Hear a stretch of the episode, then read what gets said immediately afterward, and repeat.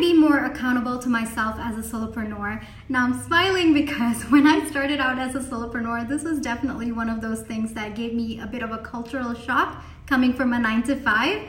When you are a solopreneur, you don't really have systems of accountability in place, like yearly reviews or quarterly reviews that are held by someone else. You've got to build these systems for yourself by yourself and from scratch. So, here are a few ways that have helped me after a lot of trial and error. I've got to admit that.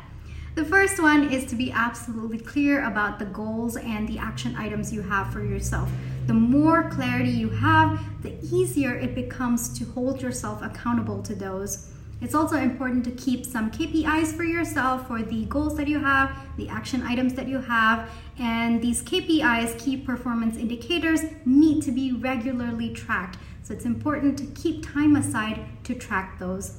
A huge part of my time goes in actually reviewing strategies, goals, the action items that I have done, have not done, to be done in the upcoming weeks. Those are also super, super important. And fundamentally, it comes down to keeping time aside to track, to review, and to strategize further. So, those are a few ways that have helped me. I hope it helps you too.